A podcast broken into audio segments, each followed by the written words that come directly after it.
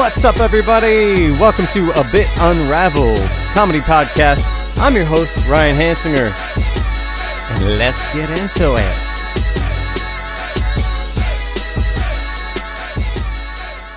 What's up, everybody? Welcome to another episode of A Bit Unraveled. Very excited for this week. Uh, we have one of my very good friends, one of my longest friends here in LA, uh, the very funny Chad Damiani. Let's bring him in, guys. Hello, my friend. Hello. Hello. How are you? I'm good. How are you? Pretty good. Just trying to get better with this ring light. That is So I figured this would be a good opportunity. that is a fantastic backdrop. Oh yeah, it's a big painting. Is it? Oh, you look. It looks like it looks three dimensional. It looks real. Yeah, no, I I've been doing a lot of uh, stand-up stuff. Um, I mean, it is real, Ryan. It's just a painting. It's Well, yeah, but I like I like I feel like you could touch the leaves and yeah, I know, right? It sort Like, it- of creates this sort of depth. yeah, it has depth. Mhm. Yeah. I'm trying to mix it up. You know, old- guy, new tricks. You know how it is, right? Yeah, it's great. I love it. Um, you're wearing a turtleneck, which I'm surprised to see. I thought on. this would. Uh, I know. I thought I'd I'd mix it up on you and wear a turtleneck and uh and see where it went. you you specifically asked if you could wear no sleeves, guns off. and you came more covered than I've ever seen. I was I actually in a tank top for my my workout today, and uh, I was like, you know what? I'm gonna because I actually was gonna wear a hat too, but then I thought it looked like the guy in the last podcast wore a hat, so I was like, I'll just do the turtleneck. Ah, I gotcha. Um, yeah, he, he didn't. That was a that was a photo. But yeah, you're good. You're good. I like the look. Are you sure? Should I should I get the hat? it's too late. It's too late, Chad. The hat's out the window. All right, fair enough. Um, I love it. It's great. I, I honestly didn't know you own sleeves. Uh, for those who don't know, Chad, Chad is uh, typically in, in a in a tank top, just showing off the guns. Yeah, Um, I have like a big Hanna Barbera sort of mentality with branding, where like, you know, don't have too many outfits. yes. You know, if you wear the same stuff all the time, essentially, you galvanize in a person's memory much easier. Yeah. Um, I, I I've had the same thinking. Um, mine was with V-necks, which it just isn't the same. I don't. It's not a yeah, branding no, thing. I mean you do own a lot of V-necks. though, I I sure. own like I, I like Fifty Like Shades 20. of V. Like at least twenty. at least, yeah. Uh, I felt like that was my thing, and it was it's easy because I know I'm just gonna wear a V-neck every day. I just have to pick the color, and it's like good to go. So for me, the the addendum to like the tank top thing is, I thought like, what if my dress up is a turtle, and my everyday is a tank, right? that. So then it's like, so now this choice, if you think about it, represents two different states of being, not just outfits, but like I'm kind of sophisticated right now, yeah, but you know what? I'm pretty comfortable in a gym. I'm I'm a regular guy. I like Uh, that. Are you are you wearing a tank top currently underneath the? I had I, I will say this: I had to take off a tank top put, to put on this turtleneck. Okay, all right. Yeah. I I almost like. I think it'd be sweet if you just had one underneath and you. I mean, you've been known to Ugh. rip a shirt or two. Just I spend upwards of even this year because I've been ripping a lot of shirts in the park shows, which we recently stopped because of um, you know the lockdown. right. But I did the math and I'm like, oh, I'm going to lose two hundred and fifty dollars this year on Hanes ribless tees. That's uh, amazing. Tagless ribless tees, yeah. That's amazing. But I'm not gonna. Uh, these are like twenty bucks or twenty five dollars each. These because I have like multiple turtlenecks, very similar. But I'm like, these are too expensive to rip. That's like the laugh isn't worth it to me. Right. I'll spend right. four dollars on a laugh, but that's about That's it. hysterical. I love that you have a shirt budget. Yeah, it didn't start that way, and I think I can write it off. Honestly, I mean, I certainly Oh, have yeah. enough photographic evidence that Yeah, that I'm totally. Yeah. I think you can write that off. Um, I'm already worried as an artist that I'm always going to get audited. So it's like you're always like playing that game of like, will this be the item? that- right. Flags the IRS. Two hundred fifty dollars in Hanes tank tops. Yeah, Hanes, you Hanes, by the way, I've mentioned twice. So So yeah, we're plugging that. If we can get some ads for Hanes on here, may- maybe. um, yeah, that's always like an interesting thing because like as an artist, you're supposed to, I guess, you get into this rhythm of writing things off, Mm. but yeah, you don't know what that thing's going to be that pushes it over. I yeah, a, it can be, and, and the stuff we write off is so dumb anyway. So it's like yeah, for whatever reason, I feel like having a tank top budget of two hundred fifty dollars is like custom made for red flagging. Like it's like, Right. oh yeah, that's for sure. But no one spends two hundred fifty dollars a year on tank tops. right. I had uh I had a friend who got audited and he but he was he was pushing it. Like he was like upgrading his car, which was his work vehicle, but he also put on like a new muffler and stuff, you know, like Yeah, you got to Uh, be careful with that stuff. and it they they, they got him. What was he an actor? Yeah, he's an actor comedian, so Yeah, I mean, unless he's a stunt man, I don't think you can write off putting a new muffler on your car. I'm gonna tell him to start doing stunts, and he'll he'll probably be like, if I can keep this uh this old you know classic car going, then yeah, Yeah, just get a TikTok. Tell him to shoot three videos of him doing cool shit with his car. To me, that'll get you right through the IRS. I think so. I think that's it. As long as something's on video to prove you used it for that. I don't know. I don't work for the IRS. I'm gonna get people in trouble. But let's, don't listen to either of us if anyone's watching. We neither of us have any good advice when it comes to your taxes. No, we're just rolling the dice. Uh, well, cool. Well, I'm, I'm happy to have you on. Um, yeah, nice to see you, buddy. Yeah, good to see you. This is like this is the hangout these days. Um, just zooming, but um, yeah. For to give a little backstory, uh, Chad is is one of uh, probably the first person I met in LA. I think. Um, Right up there, yeah. gosh, like ten years ago now. Um, it, it was literally I went into UCB class. That I think we met the first UCB one, or was it Mhm. two? I'm, it No, we met. Um, you, you, yeah, we met in 101. Okay, but then we, we met a couple of the other people from uh, our group, Cat Bath, uh, I think in level two. But yeah, so that was like the first week that I I got here in LA. I, I was driving out and I missed the first class because I was en route from Virginia to LA. Boy, that's too like such a young young person's game too. It's like I'm not wasting any time. I've got a five year plan for Los Angeles, so I'm going to get into UCB the first week I'm here. No wasting.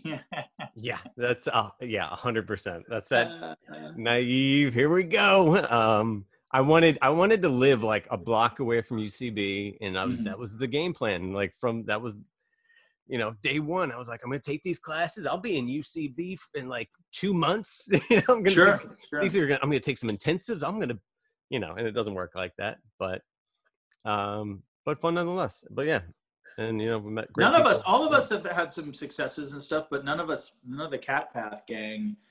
Um, I guess Tipper and Chris, who are friends of ours, they had Mhm. a couple.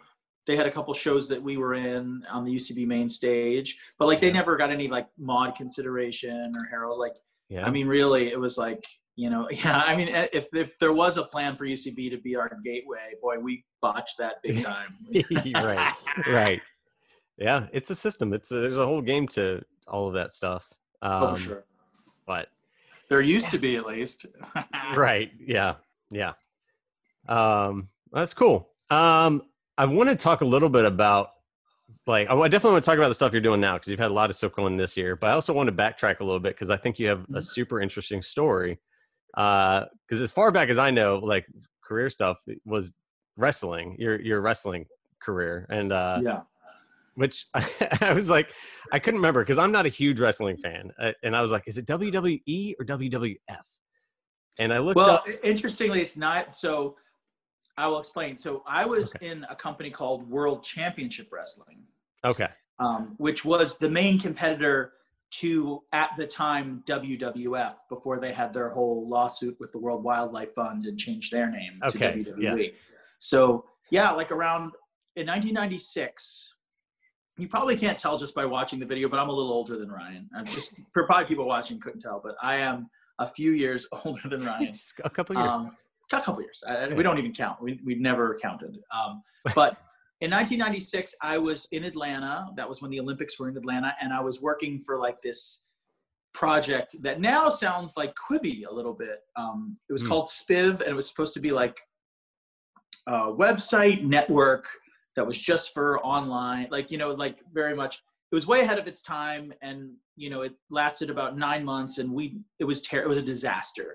Uh, I mean, we we we were bad. They hired all young people to run it, and we were unqualified, and we also didn't know what the internet was, and it was, and we were still on modems. And but the one good thing that came out of this experience was that I met the team that ran World Championship Wrestling's website, which was just being started when I got there. And so I stayed friends with these guys, and I had been a wrestling fan. And uh, I, I decided to uh, leave once there was no job uh, there anymore. So I guess they decided I le- for me to leave. I'm not sure, but I went to New York to like pursue playwriting because I've always made really snappy, practical decisions when it comes to career. I was always like, what has the best chance? Oh, I'll go and try to be a, a playwright. Yeah. And while I was there, these guys who I stayed in touch with, they needed content for their website. So I started writing reviews of TV shows. So I'd just stay up, I'd watch the TV show, I'd email them a review of it, and they put it on the website. And from there, because they knew I was an actor, which I was not at the time, an actor or a writer. I mean, I didn't know what I was doing. They called me one time and they're like, "Hey, there's this weird thing that you might be interested in. We have this hotline we just started. And at the time in WCW, our big angle, which is like our big storyline that was helping us compete with Vince McMahon and the WWE, mm-hmm. was we had um, we had contracted several big talents that used to be on his show, and we were kind of making it look like they had invaded, like that WWE had invaded our show. So yeah, um, nice. and they called it the New World Order, and it was wildly popular. We were actually for almost two years beating Vince, which was is unheard of, you know. And uh, but they had a hotline. Now, this is when hotlines existed, one nine hundred numbers, and so. Right. The idea was that these guys were all these big stars, millionaires, were going to leave 10 minute messages that you could listen to. And they were like, listen, um, these guys promised us they were going to leave these messages. But just in case one of them forgets, listen at midnight and if, the, if you hear the old message from the day before you record a message. Because if you don't and people call two days in a row and it's the same message they can ask for their money back. But listen we're going to pay you $200 no $150 it was um, per message. And i know that sounds like a lot but the fact is we need you to stay up till midnight every night and you might only do one a month. Because oh, wow. these guys promised they promised they do it. Yeah. these, these wrestlers ne- they never left a message I was roll. I had more money than all my broke ass theater friends. Oh I, my god! I'd record these messages, but what happened was I had no information. I was in right. New York City. I didn't. I didn't have any inside information. That's what people wanted. So I would actually record these ten minute like skits. Basically, yeah. I don't call them sketches because they don't. They don't even earn the distinction of sketch. They okay. were skits for sure. Yeah. And uh, and it would just be all dumb. I would just make fun of the show. Like I would take the characters from the show and I would rename them and do voices. And my roommate at the time, who ended up writing with, uh, I still work with um, on occasion out here. Um, he was my roommate, also theater guy. Mm-hmm. He would do voices, and I would be the interviewer, and I do voices. So I kept leaving these messages, and unbeknownst to me, while I had to check at midnight to make sure these messages were left, there was a guy in Atlanta who had to check at 9 a.m. to see if I'd checked. Uh-huh. And these messages kind of became like a hot item at this uh, Smyrna, Georgia office because, you know, I was making fun of the show. So right. up, I was told at one point upwards of like 30 people would meet in this massive conference room they had down there. And they would just turn on my message and listen, drink their coffee, and kind of laugh at the message. So yeah. I had no idea. I'm just trying to be a theater star. I'm, star, you know, I'm in these terrible showcases. I'm just like broke as a joke. Um, because even making that much money in New York, you're still broke. Oh yeah. And uh, so one one time they were like, "Listen, um, you know, do you want to you want to make two hundred dollars? You want to make another two hundred dollars?" I'm like, "Sure." They're like, "Take the train." They wouldn't even fly me. Take the train to Boston because we're going to do an internet event there, um, and it's going to be a pay per listen. So, mm. like I said, Ryan and I are a couple of years different. So I was from an era where an internet paper listen existed. Um, oh my goodness! And they were going to. Sh- I've heard of a paper listen on the internet. Yeah, no. But now they have it. They have it's almost come back in a way. Yeah. Through like Patreon and stuff. Like there's ways of podcasts like, and stuff. Yeah, but, yeah. It's kind of funny. Okay. So and and and they had some like really shitty thing where like every like five seconds you'd get a still image of the show, like just a very unappealing visual process. But yeah. they were like, we need you to come up. Not by the way to do any. They wanted me to run cable because the budget was so low. There would be a grip because the budget was so low. They didn't have money for, and the union guys in Boston weren't going to do it for what they charge. So like, we're going to sneak you in. You'll run all the cable. And I went because I wanted to meet wrestlers. Like I was a fan. You know, like yeah. I, I loved wrestling as a kid. uh, fell out of it a little bit, but then got back into it in college. And then So I picked it back up when you started improv. Yeah, oh my god! In a big, who knew? Who knew? You you uh, bring you bring wrestling into improv. Like oh, for sure. That's my that's my secret weapon, and I I, you know, know, and yeah. it's not so secret either. I tell everyone, but like, you know, no one seems to want to do it, uh, which may be like a commentary on my work. But uh, but uh, so I'm there. I'm. In, I, I, I love it though, because like, and that's for me being a small person. It's nice working with another improviser who has like those abilities to like lift. Oh yeah, I was always like- grabbing you by the back of your jeans. I don't know how I didn't lose more belts, man. You were like. Yeah, I would love. I love grabbing that belt. I love You know. I was like, how is this even happening?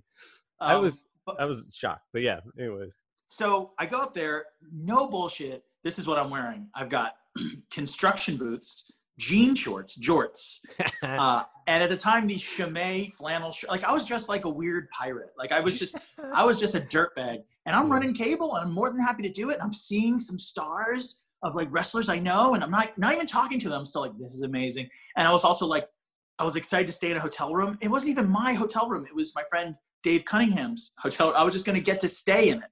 Like I was like, oh my god, this is great because I was so broke. And uh, and so I'm literally doing that thing when you run cable where you're like doing this. And uh, th- uh, Cunningham comes over and goes, listen, um, Gene Okerlund, who I don't know if you ever heard that name, but he was a famous um, uh, announcer. Like he used to do a lot of stuff with Hulk Hogan. Mean Okay. Gene Okerlund was his name.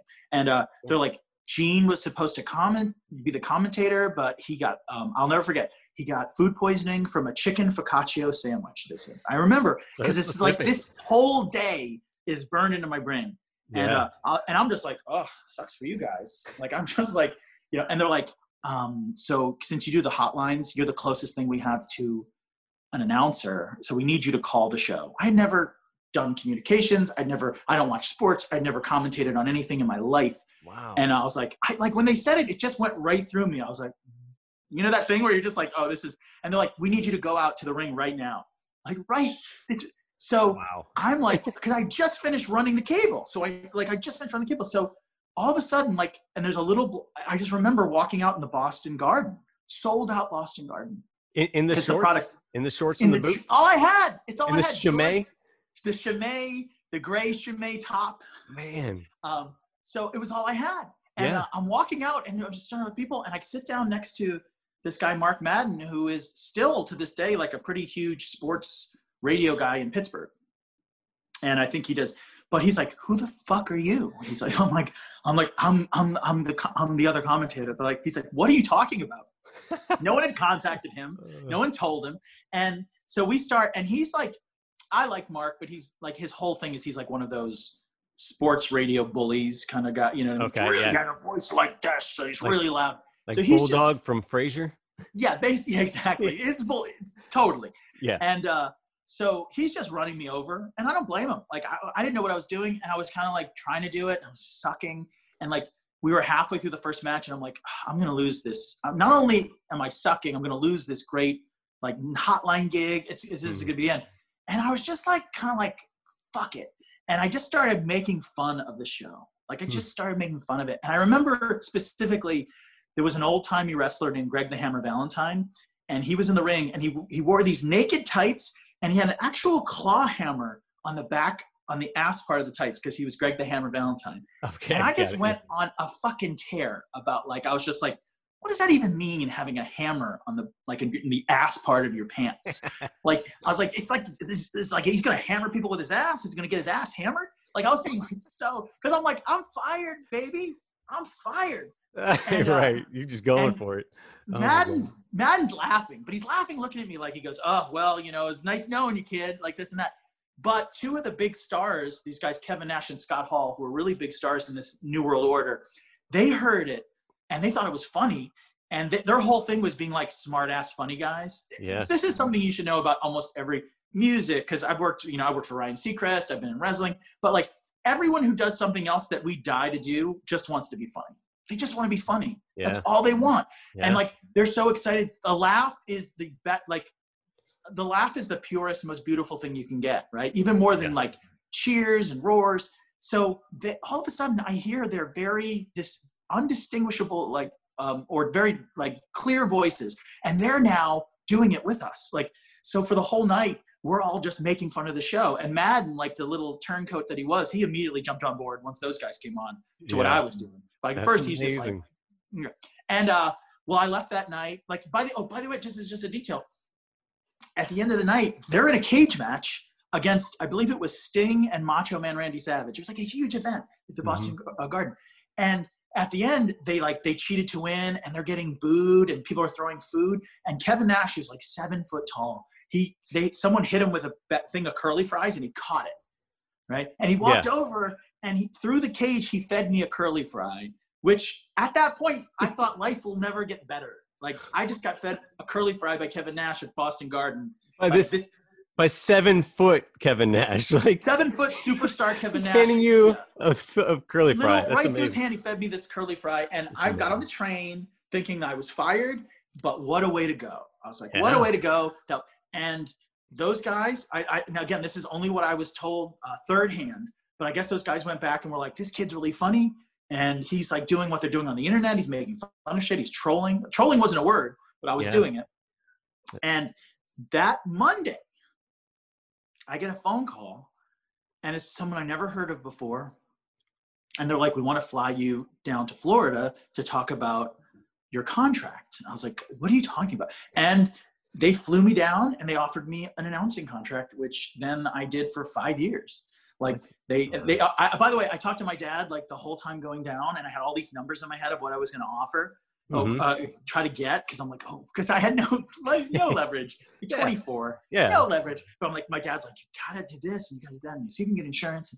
And I remember this guy Jay Ha Jay Hassman Mhm. walked in, and he was like, he looked like a little Italian Bob's Big Boy. I'll never forget that. Like he just said a little, and he goes, listen, and he just quoted this number, which was twice as much I was going to ask for, and he goes, that's the number. We're not negotiating. And I was like, all right, I'll put twice the number that I wanted. You're like, Um, wow, I was gonna say like twenty four thousand. Yeah, yeah, I was He's like, oh my god, yeah. Oh, yeah. That's amazing. That's uh, amazing. so that was the birth of Chad Chimay. Chad Chimay, classic, classic Chimay comedy uh, on Instagram, guys. Um, I would love if that was like your announcer stage name, like just Chad. Do you know what it was? No, what was it was it? Deli Boy. Was it Deli Boy? Ah, that's great. And I'll tell you why. Because when I was doing the hotlines, I was like, no one I ever will ever meet will be listening to this hotline. This is a Mhm. different type of person. And I only did it because I knew they were going to put an ad in the magazine. And I wanted to show my college friends because as a joke in college, I called myself the Deli Boy. Like we'd watch wrestling and we all had names. Like we were total nerds. And Yeah. uh, and so and and and so I made it just so I could show them this WCW magazine where it said Chad Deli Boy Damiani because I thought it was so funny. And I got saddled with that shit for five years Wow, for this uh, this funny thing I did for my friends. that's hilarious. But yeah, it was fun. You That's know, and I- and I, and to what you're saying too is when I was started doing improv with you, um, you know, I had um, I guess I'd moved to Los Angeles and I'd been there like six or seven years. Mhm. and this was between like wrestling and this and that. And when I started in comedy, you know, I was only doing it to get out of the house and stuff. And when I started improv, I just wanted to get it right.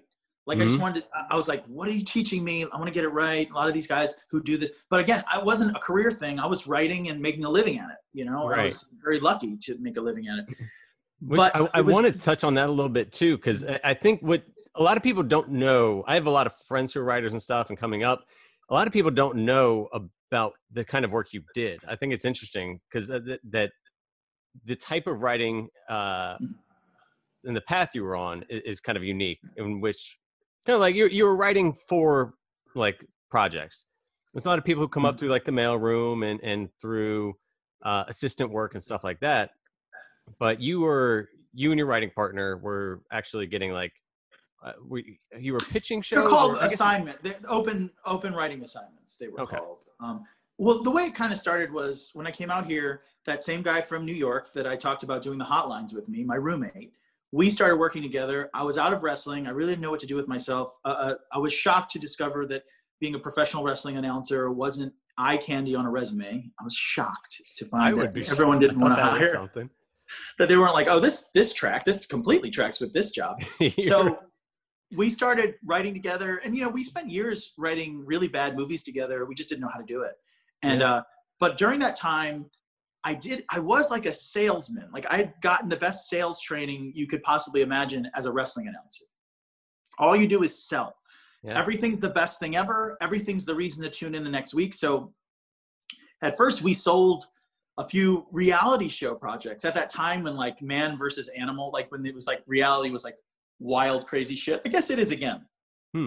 I guess it is again. But back then it was Yeah. all like Joe Millionaire, you know, like it was all these like crazy shows with these hooks and uh and we sold, you know, and again, both of us had to work. I was working as an announcer for motorcycle racing at the time, just to, for a little money, and we You both had to work. there wasn't anywhere to go from wrestling. Yeah, I was like, oh, this is the one place. They hated Boom. me there Yeah. because of the wrestling. They That's hated awesome. me.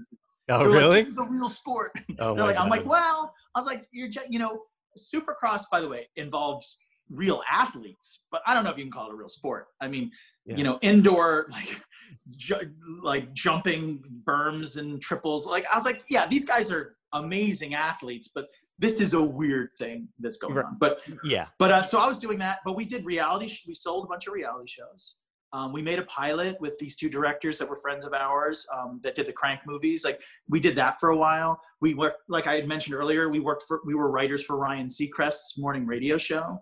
We would go and we'd type in things he could say onto an AOL Instant Messenger board, and like because he was so busy, like editing and taking calls, and he was just such an entrepreneur. He like it was like he was actually a pretty funny guy, you know. For I mean, not like maybe our humor, but he was charming and funny. He's got personality. You can tell. He's yeah. got personality for sure, but Yeah. uh, but you know, he just didn't really have time to kind of listen. So that's kind of what we did for him. Mhm. And then um, eventually, we wrote this script called Kamikaze Love, um, and it was a sort of something we wrote for um, Cube Vision, Ice Cube's company. And it like they didn't pay us for it. They were like, if you guys write something, we'll try to sell it. You know, like we're like that's the best offer we've gotten Right. is Yeah. we spend nine months doing something you might do something with was like the best offer and that Totally, script caught fire. It sold immediately to screen gems.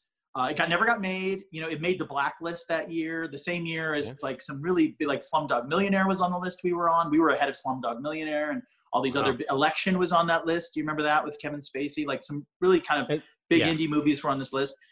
And then to what you were talking about earlier what we ended up doing for a long time was we'd go to studios when they had projects and they would have writing teams or writers pitch them how they would do the project Mhm. and then if they liked your pitch they would offer you a contract usually for two drafts of a script you know um, and we worked with like all kinds of crazy interesting we worked for bryan singer we worked for robert zemeckis we worked a bunch for uh, brett ratner uh, before the shit hit the fan there yeah. um, you know in fact uh, i always one of my favorite stories was you know we were meeting all these people with money and wealth and like we were just still broke and uh, we went to brett ratner's house. And you have to know if you go to brett ratner's house everyone gets the tour. Like you just they tell you like look he's going to put give you a tour. Just go on it. Be interested in everything. And like a couple things from this tour that i'll never forget was one he took us into his bedroom nothing for nothing strange just to show us Yeah. Just he had this off. big big flat tv which he said he paid like i don't know 25000 for which now would cost a thousand dollars so, i remember just- that Okay, but he's also just pointing out how much everything costs. oh yeah and telling just- you he's telling you cost and price like so that's he twenty put up five this thousand. TV, That's uh 40, Yeah. 40 grand bed right there. Oh my god. but then he turns the tv on he, he goes you're never going to believe this he goes you know i love movies i love movies more than anything and he shows us he goes there's a company and they have digitized 10000 movies and so i'm like and it was like a t1 line he goes so he goes i can watch any of these 10000 movies i want they digitized all of them for me uh, i spent a quarter of a million dollars getting the service two years later netflix comes out it's netflix he paid oh a my- quarter million dollars to have private Netflix. I just like That's love that so much. crazy. That's insane. And uh and the other Oh my- thing that happened that but this is there's more us looking like idiots, which was more common, was he took us to his pool and there's this huge bronze Tibetan head. Do you know those things like those religious Tibetan heads? Yeah. And uh I'm I'm saying like this thing must weigh five tons. It's massive. It's up to here on me. And he goes, Yeah, you know, I had to use a crane to get it up here, and it almost rolled down and broke through that wall. And Bruce Springsteen lives in that. He would have been mad. And like, Oh and so we're like, wow, great. And he goes, it's really heavy. It's like five tons. And we're like, yeah, it looks heavy. And he goes, seriously, try to move it. And we're like, What? We're like, we can't move this. We're like, we're like we couldn't move something ten, one tenth of this. And Right. And he goes, seriously.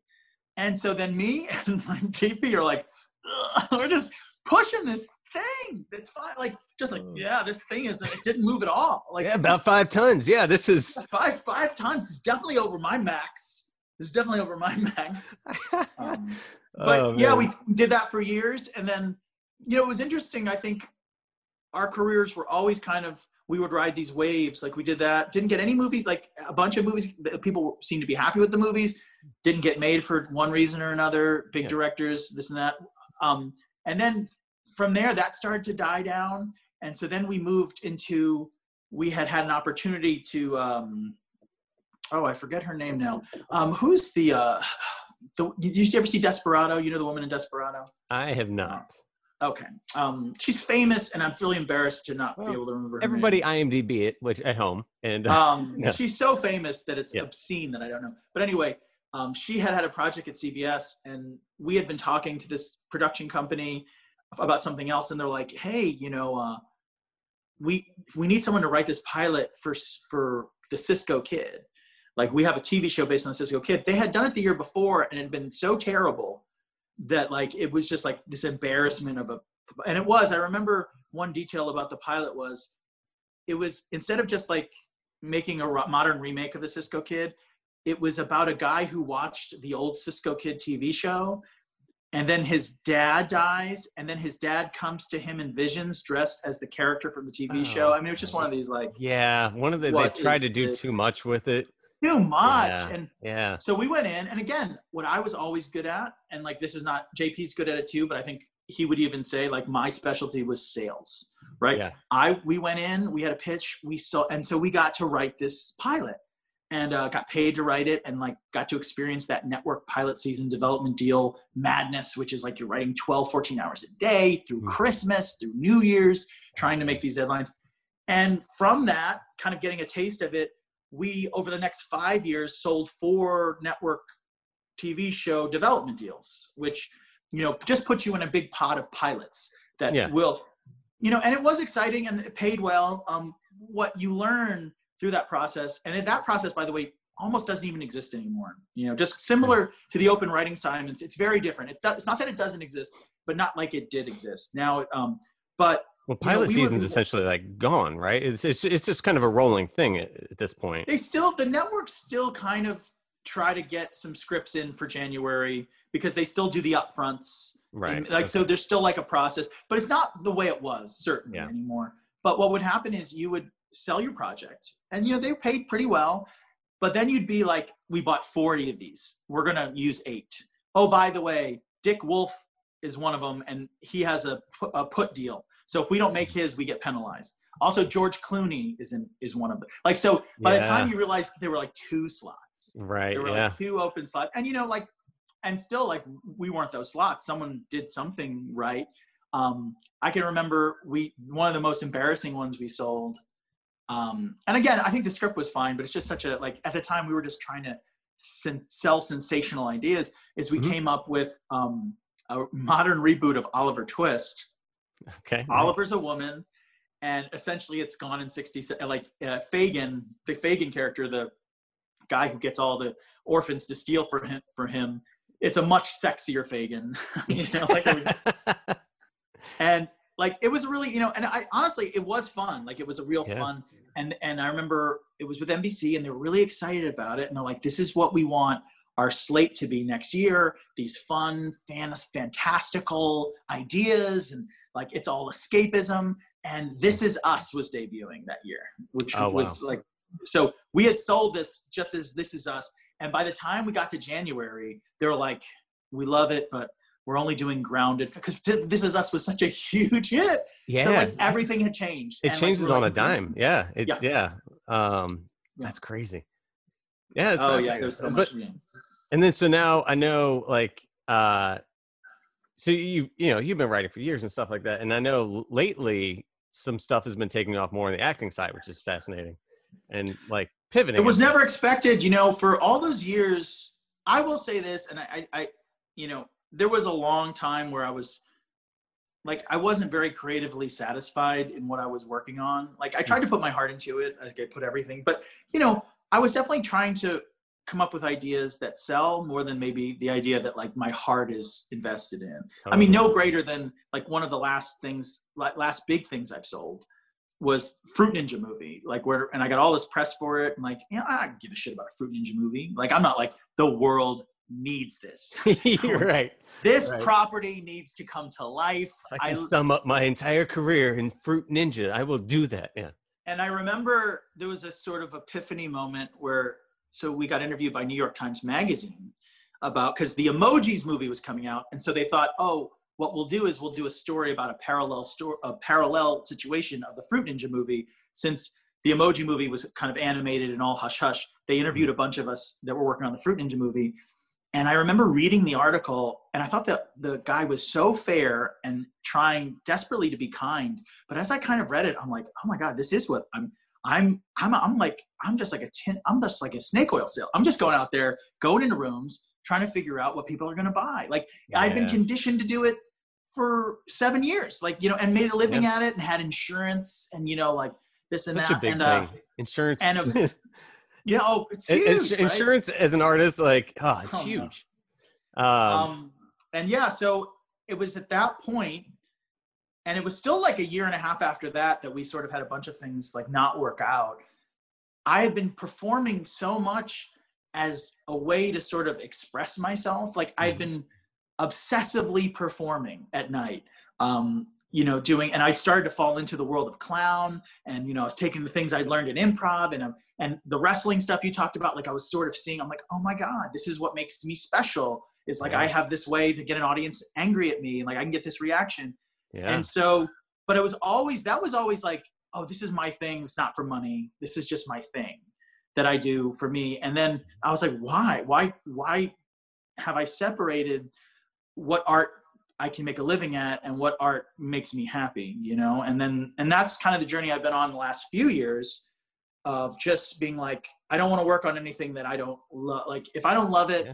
and it, by the way, it's been super hard because you know we all got fired by our agents the uh, you know everyone in the writers guild like right. so yeah. so many things had happened in fact last year i barely other than working on this show uh, cake for fx and Yeah. working on that and writing for that i didn't do a ton of writing like i i worked for spiegelworld in in vegas and did some substituting for parts in their like as a clown in their shows. I, t- I traveled and i taught a bunch of places taught clown because i'd really fallen in love with this art form that i was like oh this makes me feel alive.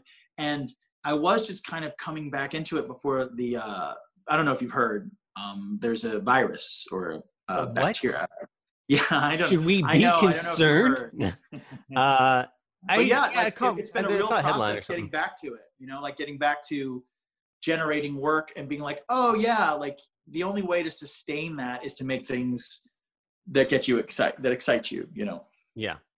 Um, oh man, so many things I want to bounce around to. Um, first off, I feel like we skimmed over cake. So let's talk about cake uh, on FX because that's uh, well, now cake is different than two pink doors, correct?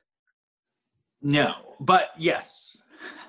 So, Yeah. right, so explain because there, I, I've Okay, seen, so I know I've seen, uh, I think I've seen a little bit of both, but I've watched all of Two Pink Doors, which Two Pink Uh, Doors is one of the things that was on. So Cake is essentially designed itself to be, you know, like a like it's like a they um what's the word curate a bunch of different artists who create small pieces that make up. It's a show on FX. I think it's on 1030s. it's also Um, on I. Hulu, I, think. In, in it's some- on Hulu now. degree.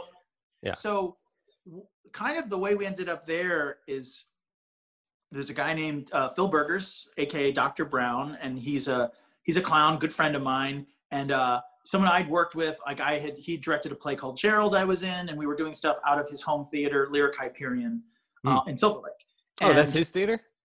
that's his theater, yeah. Um, Oh, it wasn't awesome. always when we That's started doing stuff there. It wasn't, but then the owner, Mark, uh, decided he wanted to get out of the theater business, and Yeah. uh, and Phil was like, "Okay, I'm going to take it over because I'm going to curate all this work." And by the way, the great spot. Mm-hmm. special Nate right now that's on Netflix that came from the Lyric. Like a bunch Okay. of successful shows that went to Edinburgh Fringe are all from the Lyric. But yeah.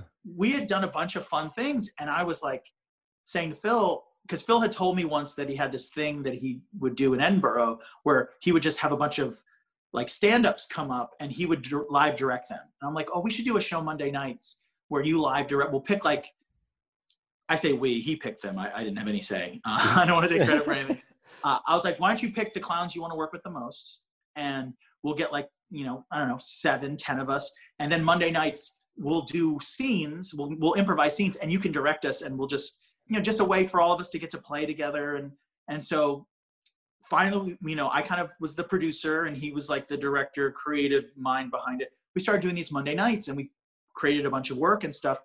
And through that, pro- so he was able to kind of go to FX Hmm. and say, hey, we've got this really fun devising process that's a little different than writing, like sitting in a writing room. Like we put stuff up and the audience tells us where to go. And, and, you know, I was, uh, you know, kind of peripherally involved. Like I helped a little bit with the pitch language since I'd done it for years.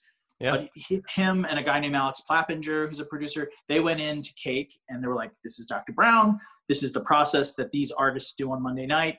And we came up. What what had happened was we had um, he wanted to kind of, we had gone out one day looking around at different like locations and stuff because we are trying to figure out what to pitch. hmm And he had just reacted very strongly to these two pink doors that were um, the storage area for absolutely pictures like Oh. this was just their two pink doors like they had these two and and and so all day we're kind of walking around and I, I said to him i was like well you were so interested in those doors like is there something there and we ended up coming up with this idea of like a bunch of different scenarios all surrounding this one static shot of these two Mhm. pink doors like essentially real clown work where like it's about timing and you know and you know it's like and uh, so we ended up selling that to them and made these uh, five five or six uh, shorts and Yeah. actually we did a second run of things called last day which Mhm. are two longer pieces i think they're about 11 12 minutes that they just haven't aired yet on cake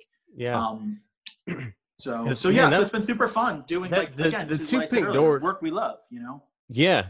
I mean, it's awesome. Yeah. I mean, that, that, that clowning group that is so, it seems so tight knit too. But it, and what you guys did with Two Pink Doors was so cool because it's literally a static shot. It's one, it's like a camera could be set up on a tripod essentially. Mhm.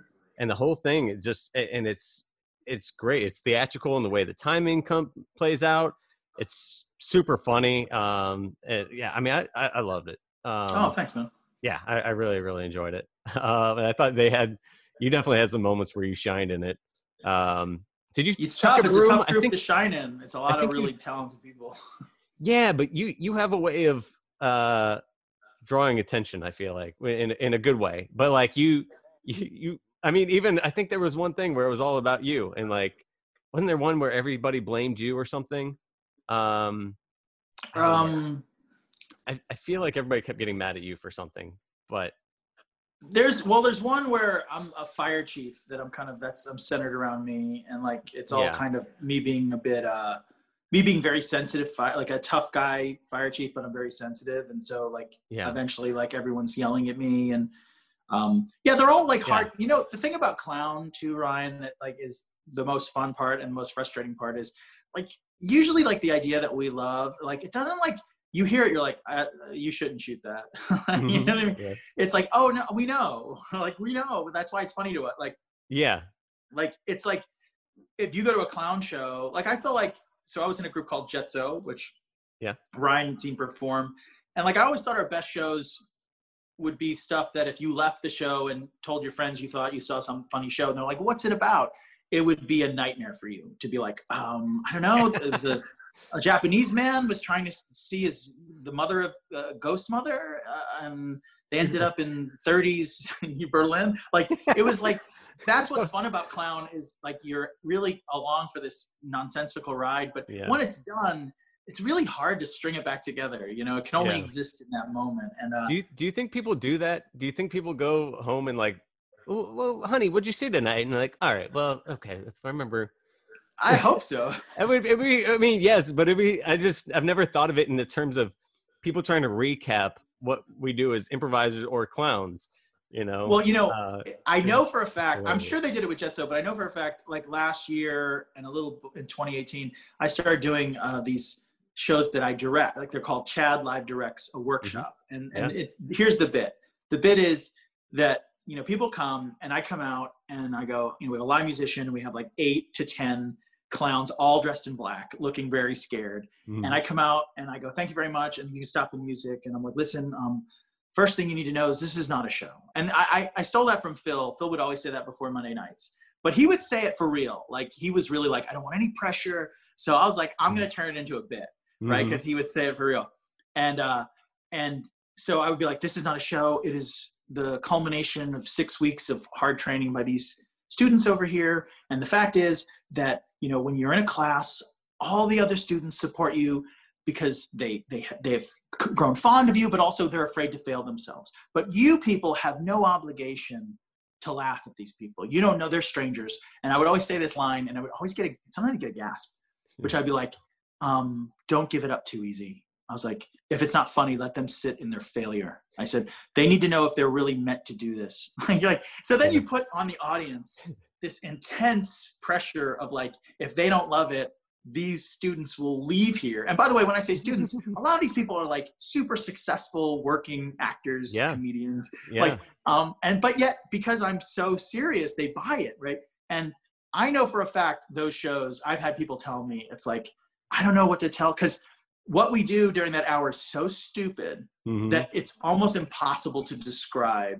to a person what the show was which is like my goal. I just want it to be because i'm screaming i'm yelling and i'm like you don't belong here. And then the audience is turning on me and It's- like yeah. it's one of the wildest shows in, in a great way. Like it's it's you never know what to expect. It's um i mean it they, there's like there's shock value there's intelligence stuff there's emotional range there's there's a lot of stuff that goes into it. Um it's very fascinating.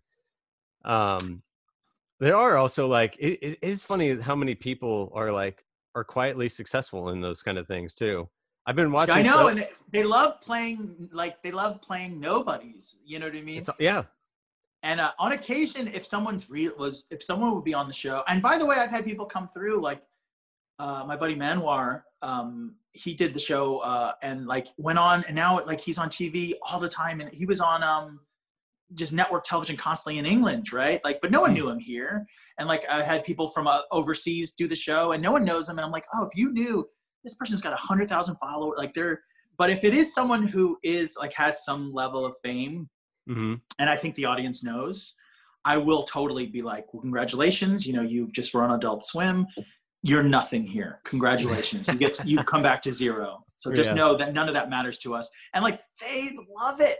The performers, right? Because Yeah. it's like, yeah, right. Like um I mean, it's yeah, so no, much- it's been so fun. it's got to be nice to like get rid of that pressure, you know, because it's yeah, I don't know who who wants all that pressure every time you step on stage when you're just trying to create and and you know have fun a little bit too, and so it's nice to say- take that off. I would think. I would say it's I definitely think it's that, but there's another side to it too, where some of these performers, like we get to a point, like even me on Catsby, you know, which is a show that we co Mhm. you show ran that show, we co-produced it. Like I still love doing the show when it I mean if it comes back, when it comes back. Right.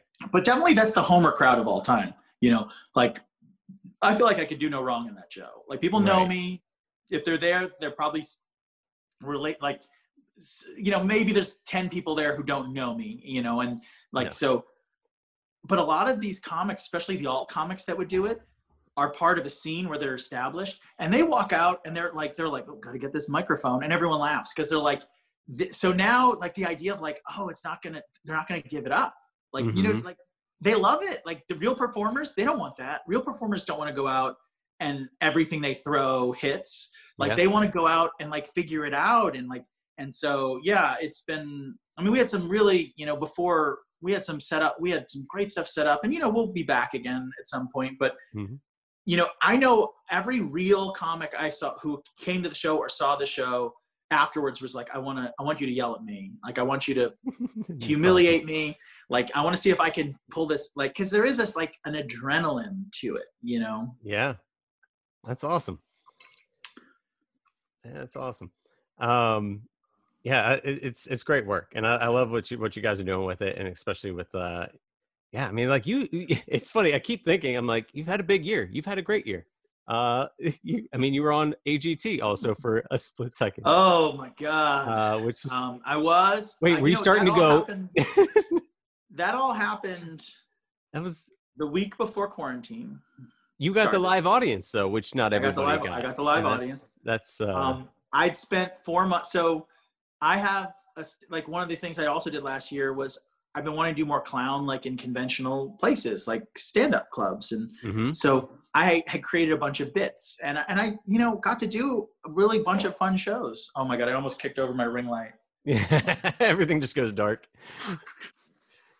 Um, so uh, I had this one act, which I still do, and I love this act. And I just Mhm. did it the other day on a Zoom show. But I play the security guard at the night the club, Mhm. and I'll actually hang out all night at the club, like the security. I'll tell people the bathrooms over there. You know, I talk in a Boston accent, so I'm like, oh, you know, okay, have a good time. You know, like, and um, and then in the middle of the show, um, I have the host be like, hey, the Marco from security, and I go on stage and I pretend I found a notebook that belongs to one of the open mic comics, and sometimes that's enough, but sometimes depending on the room, I'll say I found in the bathroom where someone flushed a bunch of paper toilet uh, towels down the toilet. right. so- yeah.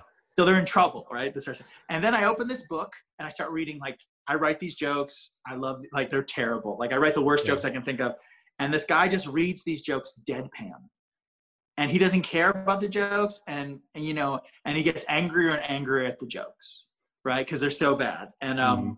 so I uh during my travels to Vegas and like working with Spiegelworld, I also worked for um, Piff the Magic Dragon, who was an AGT super all star. Like he was, he, I think he got second place one season, and he has a show in Vegas. He's a super amazing guy, like one of my favorite people in Vegas. And I went and he had me open for him at some big shows, big shows that I've ever done, and I got some footage of it. And he was like, "You should try to get on AGT." So he gave me a contact, and they were interested, and they saw the act. They're like, "This is great." And very early on, I can't say for sure that I had better instincts, but I guess part of me was like, I don't know. Like they came up with this very um, detailed way that I'd be introduced, Okay. right? That I would be in the audience. You weren't doing would be security at AGT. I would just the same as the bit, same as the bit. yeah, And I would yeah. come- Awesome. And like systematically, and by the way, it was a perfectly fine experience. I mean, it was gruesome the day it happened, but I mean, I bombed. I, by the way, if you all can't tell by now, but So Sofia First, buzzed I- you, man. I watched it. Yeah, I uh, everybody they all I got four. they? I Oh, okay. I think the clip ended up Um, with her, but yeah. Yeah, no, That's it was funny. a much longer, much more grueling thing than you saw. The clip Oh. you saw was nothing. Um, they're, they're like, let him keep going. This poor Well- guy. Out now, did they know you were a comic, or did they think you were part of the audience? no, but that's the whole thing. There was this whole thing that they did where they're like, the judges won't know you're a comic, and and like the first thing that happened where I knew it was going to go badly was, hey, listen, um, I wear this outfit. It says security on the chest. It says security in the hat. It's a very silly clown outfit. Yeah. But they were like, we want you to dress like the real security guards. I'm like, what do they dress in? Um, black blazer, black shirt, black slacks. I'm like, so you just want me to go out there? Like, there's nothing fun. Like, that's like, there's, I'm not compromised. Like, a clown comes dressed in a way that you feel bad for them.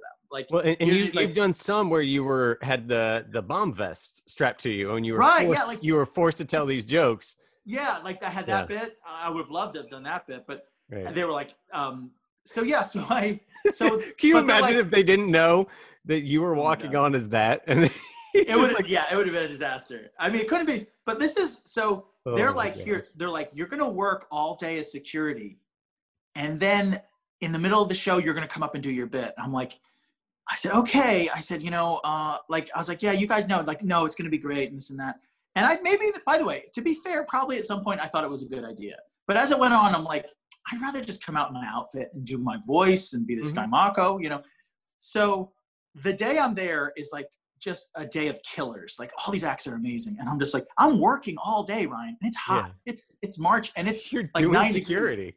you could see me. Oh People saw God. me. I was opening doors for like everyone in the limo entrances, Oh my and I'm God. sweating. I'm tired. I'm like, you know, I didn't get to like. So everyone else is in a green room. I'm working all day It's amazing. with this stupid ass notebook and uh, like so so i'm sitting there and you have to understand like i know this act sounds very stupid and it is but it's like a meta comedy act right. the yeah. idea is that i'm It's deconstructing how to tell jokes it it's not a act for kids right like it's not the jokes aren't funny it's the idea that i'm the last person who should tell the jokes just like the bomber bit Like, Yeah, yeah. This cop has to Yep. tell the joke. I'm out there opening these uh, limo doors for Sofia Vergara and Heidi Klum, and and like I'm out there and I'm in these shots, and um, and all of a sudden I see a bunch of buses show up. And when I say a bunch, I mean like maybe five, and all ten year olds come off these buses. Hmm. So what they do, uh, with America's Got Talent, is part of the audience is just massive groups of kids from schools that get like a, a school trip. So Oh wow. Okay. I'm watching this and I'm like, I'm already sweating and tired. I'm like, oh my God, half of this audience is children. Half of this audience is not going to get the basic concept of this bit. Right. And Yeah. shame on me. Shame on me that I didn't know this. Right. I didn't, Yeah. I, I just always assumed it was families. And like, if there was two kids, there'd be two, a dad and a mom or a, Right, mom, yeah. grandma, and like whatever. Um, or two moms. I, like, but it would just be like, it was an even sort of thing. So, so this audience is, uh, and again, all the acts are better than my act too. I should mention all the acts are better than my act, and they keep moving me later and later in this Oh, three-hour taping. So you're just doing now more I'm- and more security. More and more security. Keep working. And oh then my god. I also had a heart catheterization the next day. Just so you know, the whole day I was there, I was getting a heart catheterization at 5 a.m. the next day. Oh my. so like goodness. i'm so then they moved me to the last act and so i can, went to this tech rehearsal and and it was like i was like look i said i told him i was like it has to happen really fast. Like hand me the notebook and i'll run up and i just i'll, I'll talk while the like i'll interrupt the warm-up guy. Like we have to create some chaos. Mm-hmm. Sure sure absolutely. By the time this happened i think everyone was tired and they just botched my entrance. And like it was total silence. Everyone wants to go home. There was like a minute of silence. And then the the warm-up guy goes all right let's it's time for our last act. And i'm like oh my god no oh and then- no. then this guy comes in gives me the notebook So there was a whole thing that was supposed to happen that they were going to film secretly now the whole place is watching did oh, me be handed this notebook they watch me walk up onto the stage before i can say anything Sofia Vergara goes, "Are you Chad Damiani?" I was like, "What the hell? What the hell?" I was like, Pod me, ma'am. No, my name's Mako." And she goes, "Because there's only one contestant left on our call sheet. These motherfuckers put me on the sheet. They put me on the sheet." I'm like, "I don't know what you're Oh, talking about, ma'am." Oh my Like, god. so then I start telling these jokes, and the first one gets kind of a little laugh, and I'm like, "Okay, maybe I can pull this off." By Yeah. the second one, the booing starts. Right oh they're Oh, booing no. me and like they let me and by the way they let me tell all like four jokes in a row and they just kept xing me after every one Oh no. and i had done this they, they had come up with this thing they're like you're going to say that you found this bathroom in terry crews's this book in terry crews's private bathroom i was like okay and they were like terry doesn't have a bathroom and by the way when i saw the backstage area there was no private like everyone's just in like like so they set me up to mention a bathroom that they knew didn't exist like they don't oh like my goodness. Terry Crews, to his credit, was trying to, I think, make the bit work, but did something hmm. that was so heartbreaking. He runs out after I get X'd. He's a massive human being. Rips Yeah, the oh, book yeah. out of my hand. Rips the book out of my hand. Throws it up and drop kicks my joke book into the. I never saw it again. Drop kicks my joke book into the crowd. That's I'm am- like, and I'm just like, I'm, I'm like, and by the way, as clowns, we like to fail. I did not like this. This was not fun. Like, it was Yeah. just like children. Boo, we hate you. This was the oh, worst. No. And then the judges are like, this is the most uninspired. This is the worst thing I've ever seen. This and that. Just like, oh my god. oh.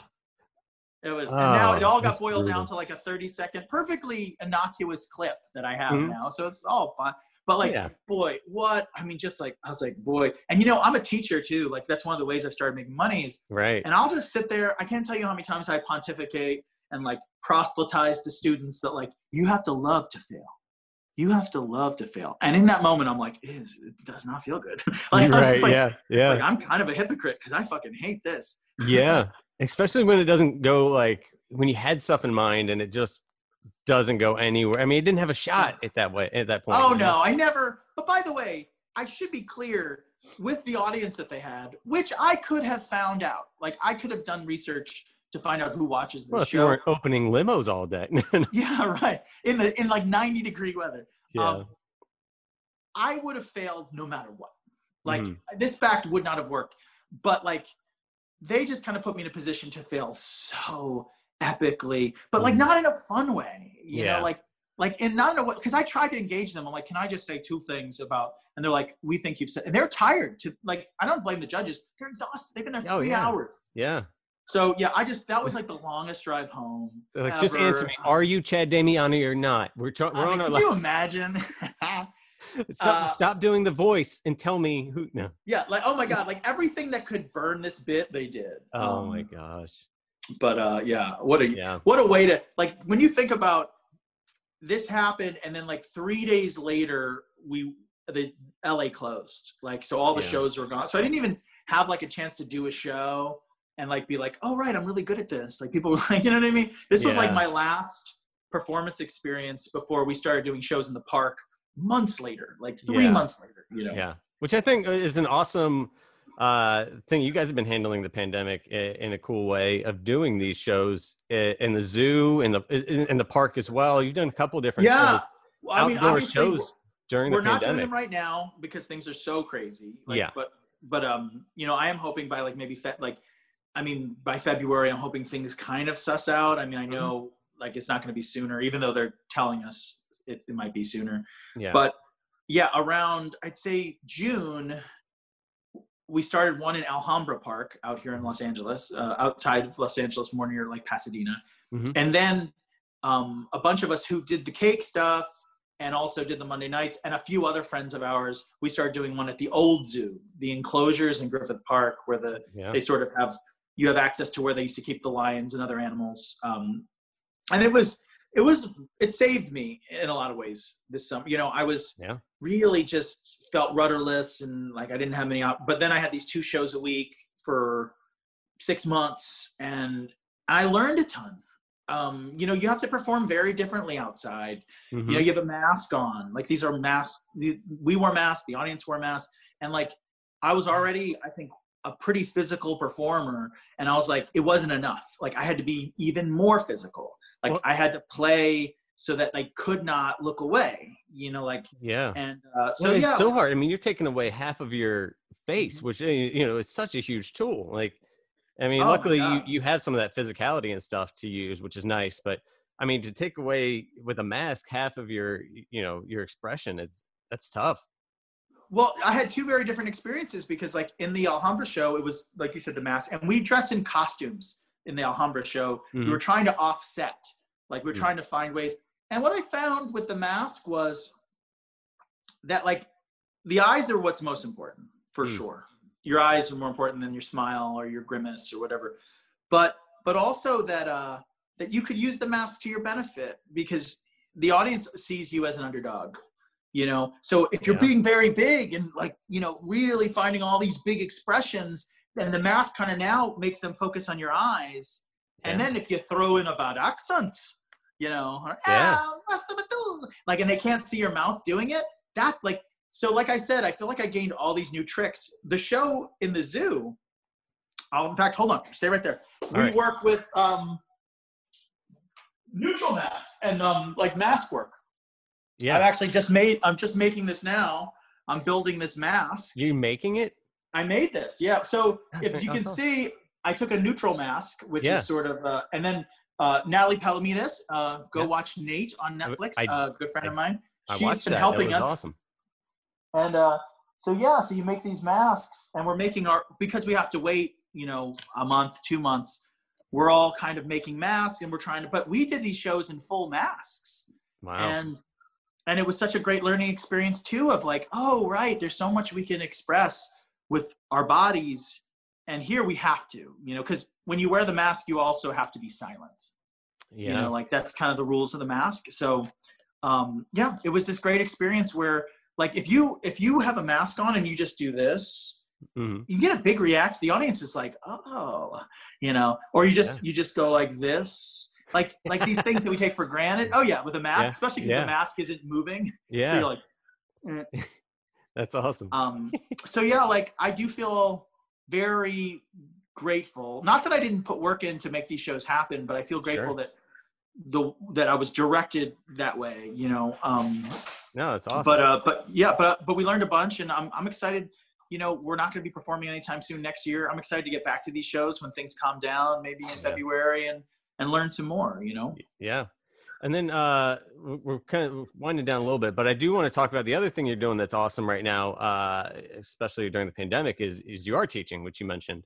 Uh, you're doing Zoom Zoom classes with uh, the clowning and uh, aspects and stuff. I I am taking a little break now because I'm exhausted. But what happened essentially was, you know, I was traveling and teaching, mm-hmm. and when the pandemic first started, I just felt like there's just no way to teach clown online. Like mm-hmm. it is so about the connection with audience and this and that, and I kind of just ruled it out. But as time passed, and I was also just dealing with like not having any connection to the things these this the art that I loved mm-hmm. I just started kind of experimenting with small groups of students.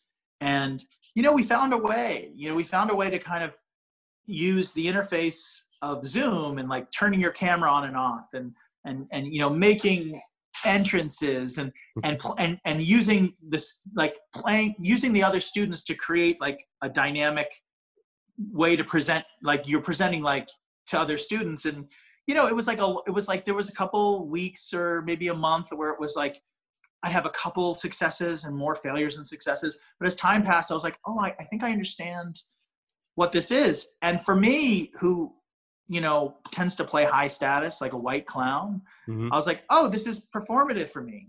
Like now I, I, I have to keep the energy up of these classes. Like I'm going to, I do something where, you know, we, you, you sort of create like tableaus in your Zoom box and then I screenshot it and I write notes on it like i insult everyone or praise like i was yeah. like oh great this is like a for me and yeah we you know i ran a bunch of uh like three months of classes sold them all out. I was so grateful. And you know and i think i, I i'll probably go back and do it in february again. And yeah. you know it's not like to me is it is it conventional classic clown? No. Is it an opportunity to force yourself to find a way to connect and be creative under duress and difficult circumstances? Yes. And at the end of the day that's what clowning is. Mm-hmm. clowning. Is about you're the uninvited guest no one wants you here but you're going to go on stage and figure out a way. You're going to figure out a way to stay. And in staying you're going to get all these people who want you to leave to love you. So that's just in general art is like you you know things change and you find a new way to sort of chase the same thing you know? So yeah it, that yeah. was crucial to me this year and i was so grateful to get to do it and also get to work with people from toronto and the east coast and you know a lot of people from portland and san diego and san francisco i got to work with people from finland and south africa oh and brazil God, like yeah, it the, was really cool the zoom thing opens up everybody to it um it's awesome, and and you were nice enough to let me drop in on a class uh, this last week. Yeah, that awesome. was fun, right? It was super fun, super fun to experience, and uh, it was interesting. Like, there's actually like some some of the stuff you were teaching.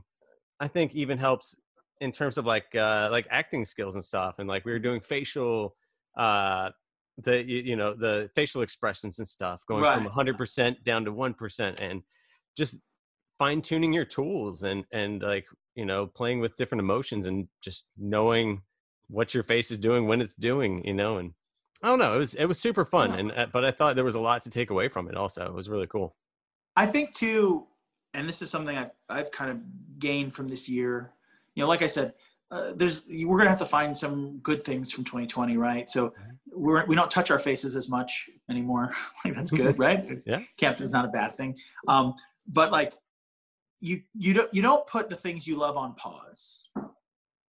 Yep. Do you know what I mean? Like I think a lot of us were like, well, I'm just going to sit this out and all the things that I did that I liked, you know, whether that's like your need to exercise or your need to sort of spend quality time with people or you need to perform. Like you don't simply go, I just don't do that anymore because yeah. it's not as easy or it's not ideal, you know. So like I definitely think I'll take that with me forever. And like you said, like for an actor, a stand up, an improviser, a clown, like if this is something that matters to you, find a way to play, find a way to do this thing and stop worrying about it not being ideal and worry more about that this thing will sort to atrophy if you don't like feed it something anything you know so yeah. you know maybe we'll be more grateful when stuff comes back 2026 2027 i'm looking forward to it right whenever whenever it comes back around Man, uh, what a good place to end on. Uh, that was awesome. Uh, I've enjoyed having you on, Chad. This is amazing. Um, yeah, thank you so much for inviting me, Ryan. It was, was a absolutely. lot of fun. Um, and people can follow you at Chad Damiani on uh, on the social uh, medias. The Chad Damiani, the Chad Damiani. I, I could have gotten Chad Damiani in all but two. Now I look back and I don't even use those two. But it's uh, I'm mostly on Instagram, uh, the Chad Damiani. Also at Jetso Time on Twitter. For whatever reason, I have not been able to get that other Twitter account any any action. yeah, I just found out there's another Ryan Hansinger like on Insta on social medias. I was like, what? What really? Doing? Is this your yeah. first run in with another Ryan Hansinger? The exact first and last name? Yeah, that's weird. There's a uh, Chad Damiani that every like if I Google myself and I do. Yeah. Um, that he has a video on YouTube, and I think I've watched it 10 of the 72 times it's been viewed. Yeah. And he just reviews a concrete mixer. Like it's a very straightforward, like, is this amazing. a good concrete mixer or not? And I just can't stop watching it. I'm just like, it's amazing. Yeah. It's like a minute long. And I'm like, I am just keeping this guy's YouTube page alive. You know? Yeah. That's amazing. Uh, but yeah, so, so follow him. Uh, you can check it out for, for shows, uh, for upcoming classes and things like that. Um, but yeah, definitely check out the cake two pink doors, uh, the the HGT. No, um, yeah. but definitely check out the stuff on Hulu. It's amazing. Uh, it's it's really impressive. Uh, Chad, thank you so much for coming on. I appreciate it, and uh, hopefully we'll be seeing each other again soon. Take care, Ryan. Take care, people of podcast land. Thanks for tuning in to A Bit Unraveled. I'm Ryan Hansinger. We'll see you next week.